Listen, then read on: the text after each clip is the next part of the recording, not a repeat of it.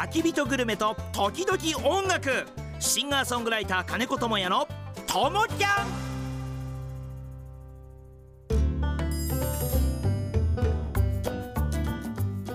さあともキャンでございますけれども、焚き火とキャンプが大好きな私金子智也が、まあ、実際にキャンプ場に訪れて焚き火とかあとはグルメとか音楽を楽しむそんなコーナーになっております、はい。でこのコーナーを通してですね自分のキャンプスキル僕自身のキャンプスキルも磨きつつこれを聞いているリスナーの皆さんにもキャンプの楽しさだったりとか焚き火の魅力だったりを、まあ、共有してもらえたらなと思っております、はいで今回はですね札幌から車でおよそ30分西区福井にありますワンダーランド札幌行ってまいりましてでこちらはですね通年楽しめるアウトドア施設になっております。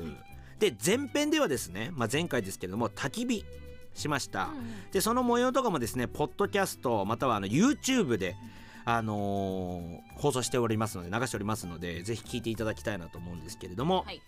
今日お送りするのは後編。はいダッチオーブンを使ってみようとそうだ。いうことなんです。前回もね、うん。言いましたけれども、まあ、ダッチオーブンはまあ鉄の鍋なんですけれどももう冬キャンプにはもってこいのアイテムになってまして、はい。まあ、熱々の料理が作れるってわけですね。ダッチオーブンっていうぐらい。もう私の結構憧れのアイテムではあるんですましたね、はい、でもあの前回のこのコーナー聞いた時に、はい。ものすごくキャンプマスターの方にはい助けてもらって何もできてなかったですまあそうですね。大丈夫なんですか？はいあのーワンダーランド札幌で働くキャンプマスター、まあ、川上学さんなんですけれども、今回はですねマスター大活躍です。えー、今回も大活躍なので その活躍っぷり聞いてみてください。どうぞ。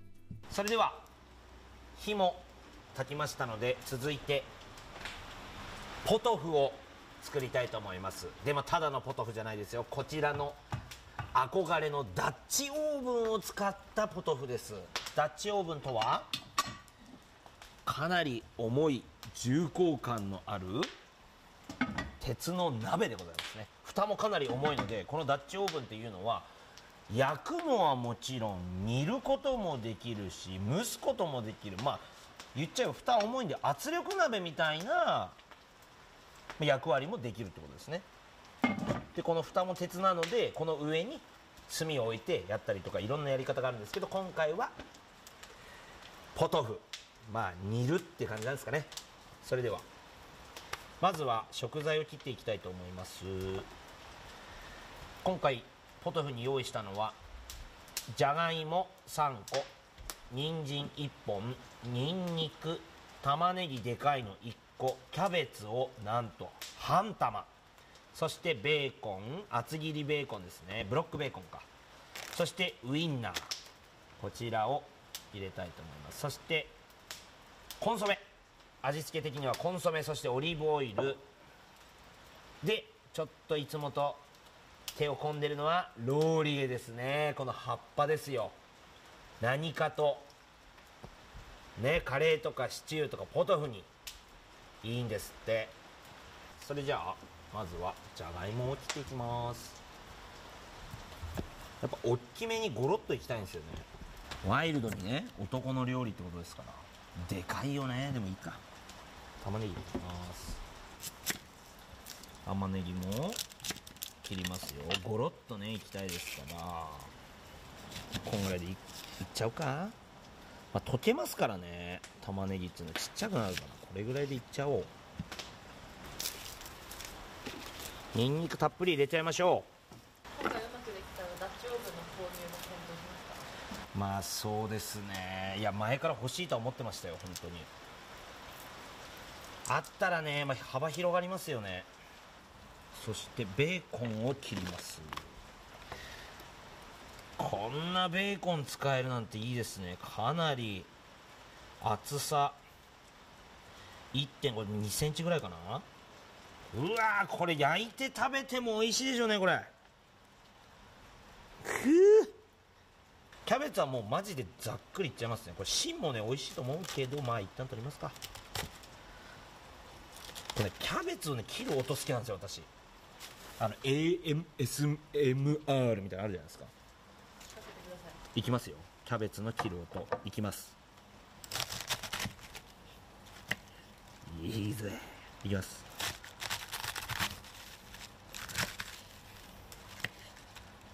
オッケーよし。それでは食材を切り終えましたので炒めていきたいと思います。まずはオリーブオイル入れます。あすごい。たっぷり入れますよ。もうもこみちさんばりに入れますよ。それじゃあニンニク入れてみます。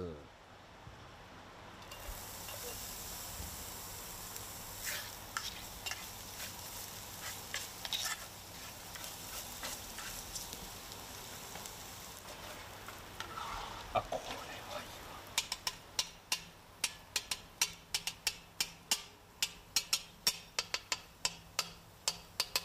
いい匂いがしてきた。焚き火と音楽。ベーコン入れます。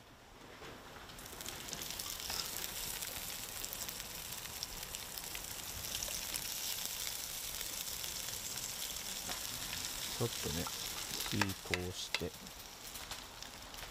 でもうごじゃっと入れちゃいますか。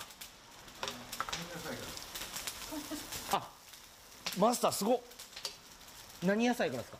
根野菜あ根野菜から根菜からだ。はい根菜からを火に入れないとはい。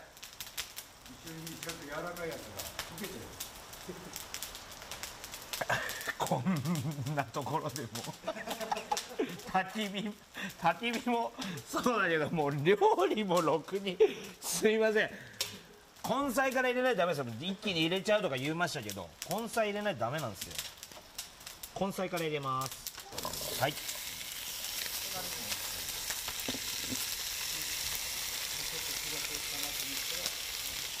今炒めてます。じゃあ一旦根菜ちょっとこう炒めつつちょっと火通ったぐらいでまずもう水入れて一旦蓋しちゃった方がいいですかね。でそんで後半にえっとキャベツとか葉物を入れる。水ちょっと入れます。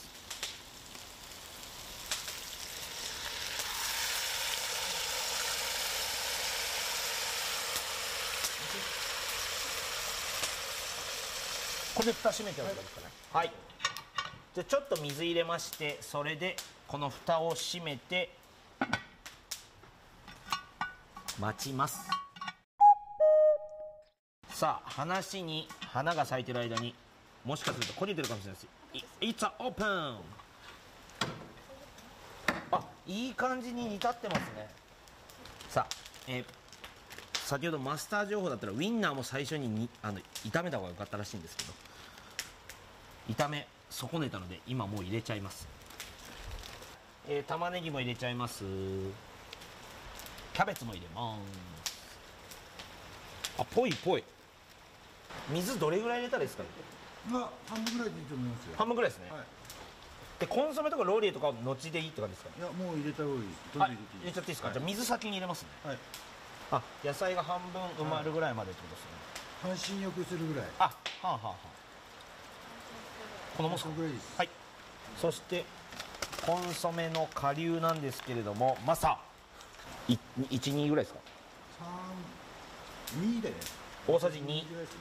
コンソメ大さじ2ぐらいなんですかね？入れまして。そしてこのローリエは？一枚でいいです。1枚ですか？はい、はい、ローリエ1枚入れました。これでもう蓋するって感じですかね？はい。あわかりました。蓋します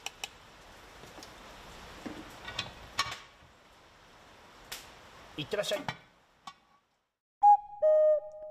さあもうかなり湯気出てきてますよ。蓋を閉めているのに。ダッチオーブンから。じゃあちょっと上の炭を取って。取ってますよ今。後ろの焚き火もいい感じで音鳴ってます。さあそれでは湯気結構出てますけれどもどうなってるんでしょうか？ダッチオーブンオープンしたいと思います。オープン。うわあグッツグツだグツグツです。あすごい。もうねお野菜もいい感じにしなっとして食べれますよねこれもう。さああっちー。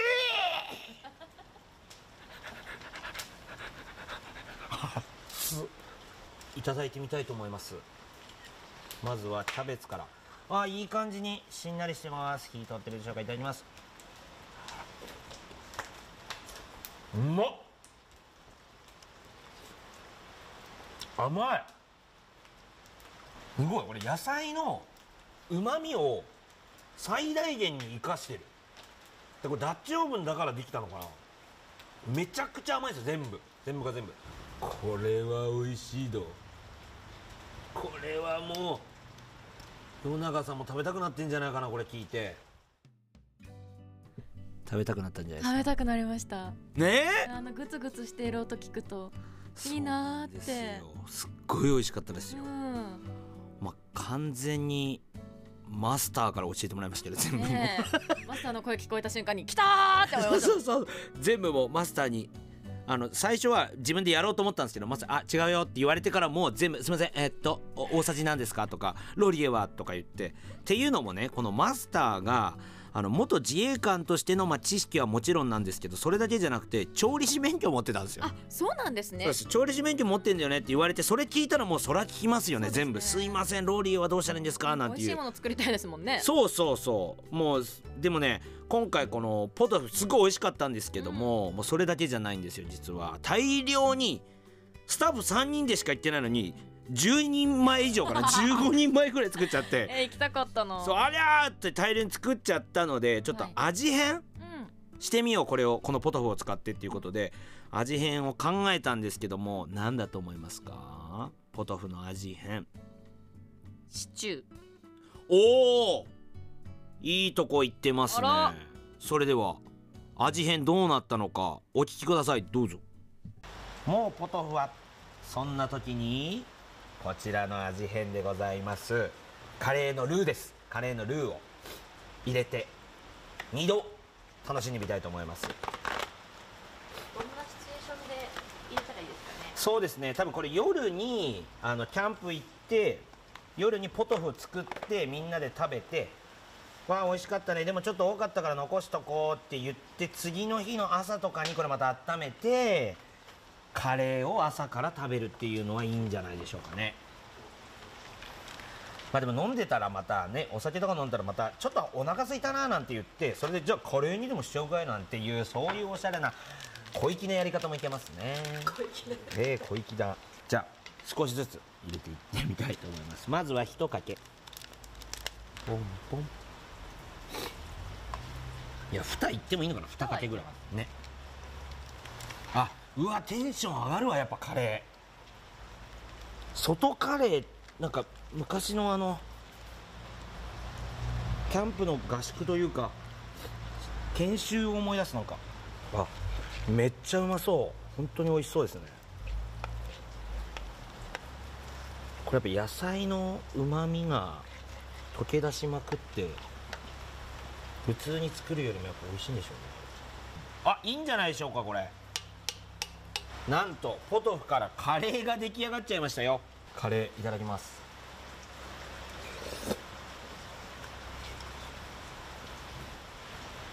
うまっ。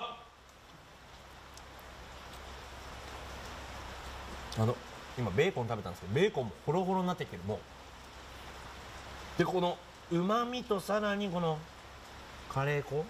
ご飯欲しいわ。